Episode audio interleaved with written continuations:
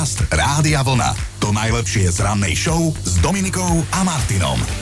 Kde sa vám podarilo zabudnúť dieťa? No Janko sa vybral do obchodu. So ženou sme boli oni na nákupoch a chlapca sme posadili do toho vozíka, proste nákupíme, ja dávam nákup do auta, nebol tam žeton, tak žena len išla odviezť vozík, odstavila, sadneme do auta, naštartujem, odchádzame, zrazu ideme okolo vozíka. a Taký malý chlapec tam sedí a začne nám kývať.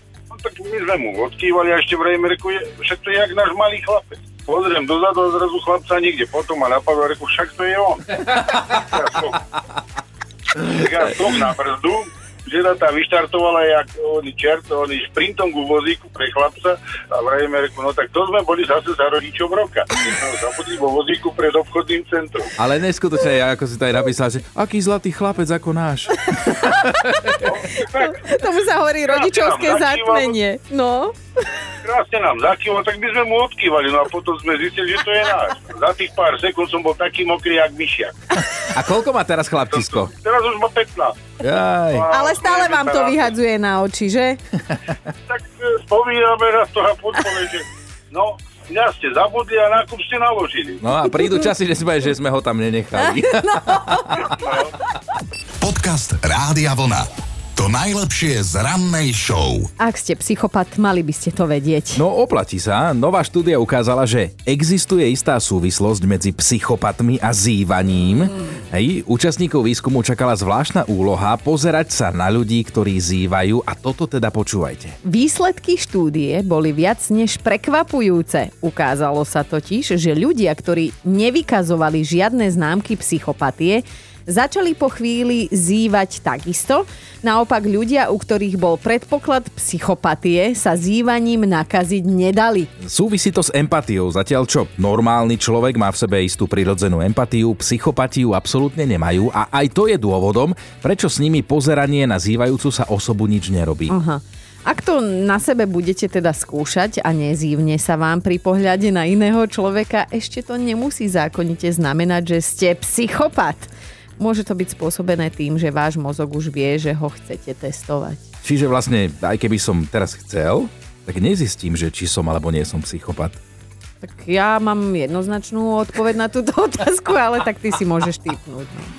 Dobré ráno s Dominikou a Martinom. Nechcem byť drzá a nejak nevhodne vyzvedať, ale máte doma trucovňu? No aby sme ten pojem vysvetlili, tak áno, je to niečo ako pracovňa, ale väčšinou sa tam ide človek zavrieť, keď si chce oddychnúť od partnera, trošku si potrucovať, u chlapov je to často napríklad garáž, mm-hmm. ale č- ako vlastne vyzerá ženská trucovňa? Ale tak my zase nemáme nejaké akože špeciálne vyhradené miesto. My môžeme trucovať po celom baráku, hej? Takže nepotrebujeme špeciálnu miestnosť. Ale pobavil nás Wayne z Anglicka, ten si jednu takú trucovňu poriešil u seba na záhrade. Wayne si tam normálne postavil takú malú chalúbku, ktorú si zariadil v stredovekom štýle. Má tam brnenia, meče, štíty, on celkovo má rád stredovek a svojím spôsobom sa vlastne no, hrá na rytiera. Ó, to znie romanticky. Predstavujem si, ako mi príde spievať pod okná chlap v rytierskom zbroji. V rukách drží obrovský meč. Ja mu z okna vystrčím vrkoč vlasov, aby sa po ňom vyšplhal. Pekná predstava, lenže realita, on ťa za ten vrkoč zakvačí, ty začneš zjápať od bolesti a je po romantike. Už aj ma pusti! Podcast Rádia Vlna. To najlepšie z rannej show. Viete o tom, že nezadaní ľudia majú čoraz menší záujem o dlhodobý vzťah? No ukázali to výsledky novej štúdie, v ktorej vedci sledovali až 5000 single ľudí a teda toto celé búra mýtus o tom, že ľudia, ktorí nikoho nemajú, automaticky rýchlo túžia potom, aby si niekoho uchmatli. No, stále vyhľadávanejšie sú vzťahy, v ktorých partneri žijú v oddelených domácnostiach. Každý si upratuje svoje. Každý tak má svoj kľud a nemusí sa každé ráno na silu pozerať na ten istý ksicht Ale- niekoľko XY To rokov. si sa už nechala uniesť. Ale aby sme to rozpočítali na konkrétne čísla, tak až polovica nezadaných vôbec nehľadá romantický vzťah a nechce dokonca chodiť ani na rande. 10% z nich má záujem iba o občasné stretnutia a iba 14% nezadaných chce ten, ten filmový, nazvíme to pravý, dlhodobý, zaláskovaný vzťah. Hej? Ja, no ide to dolu vodou s tými údajmi. Ešte by mohli doplniť údaj o tom, že koľko ľudí chce byť zase single v tom momente, ako si niekoho nájdu.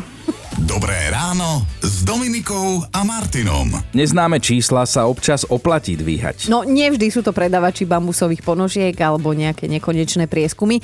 Občas to môže byť aj niečo užitočné. Naozaj bizarný prípad sa odohral v americkom koloréde. Záchranári dostali hlásenie, že turista sa nevrátil z túry v horách, tak jeho známy zalarmoval pátrací tým. 5-členná skupina hľadala turistu až do 3 hodiny rannej, keď teda pátranie prerušili. Záchranári sa mu snažili niekoľkokrát dovolať, ale nikto nezdvíhal. No, ďalší tým vyrazil do hory nasledujúce ráno, ale približne o dve hodiny sa dozvedeli, že Chalanisko sa vrátil v bezpečí na ubytko, hej, pár hodín po tom, čo ho opustil, vraj sa iba stratil počas toho, ako sa začalo stmievať a snažil sa počas noci nájsť chodník, z ktorého zišiel. Tragikomické na celej tejto veci je to, že on tých záchranárov nedvíhal schválne, hej, keď volali. Skrátka nechcel zdvihnúť neznáme číslo. Ja by som normálne fackal za toto, takže prosím vás, keď ste boli na túre dlhšie, ako bol pôvodný plán, začnú vám opakovane telefonovať z neznámeho čísla, zdvíhajte to, pri najhoršom to bude zase len nejaký ďalší zákaznícky prieskum. Počúvajte Dobré ráno s Dominikou a Martinom každý pracovný deň už od 5.